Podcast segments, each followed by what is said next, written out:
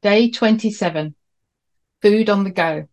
We've spoken about eating out, events, and parties, but what about coping with not being at home? This could be regularly, for example, going out to work, or those other times when you're just out and about. Firstly, don't assume that you will find foods. Most foods available outside the home are aimed at high carb eaters. The government recommendation is 60% of the diet should be high carb. This is reflected in the food available when you're out and about. To have a higher success, don't put yourself in a situation where you're taking a chance that you will find the right foods. It's better to be prepared and not need what you've prepared than the other way around. As you get more fat adapted, you might find it easier to skip meals. So if you're out and about without access to food, you will be less concerned. When I started, I always had two things in my handbag some 85% chocolate and a couple of bags of nuts weighed out into one ounce bags. That's 30 grams. I, that I'd prepared earlier. These were for emergency if I was out unexpectedly and quite often I didn't need them. If you know you'll be out, then take food with you. Here's some ideas of food that you can eat whilst on the go. Cheese.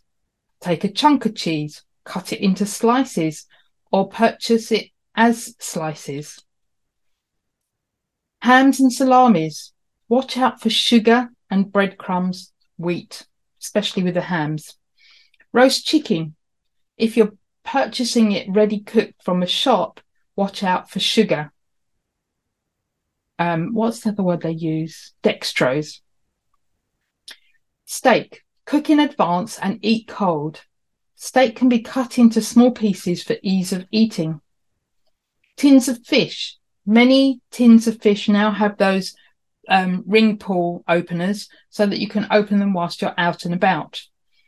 Eggs, hard boiled eggs, egg muffins are very transportable. Frittata, so it's cold, like a Spanish omelette type thing, except rather than potatoes, it's got vegetables. Leftovers, many leftovers can be eaten cold. 85 to 100% chocolate, if you could control yourself.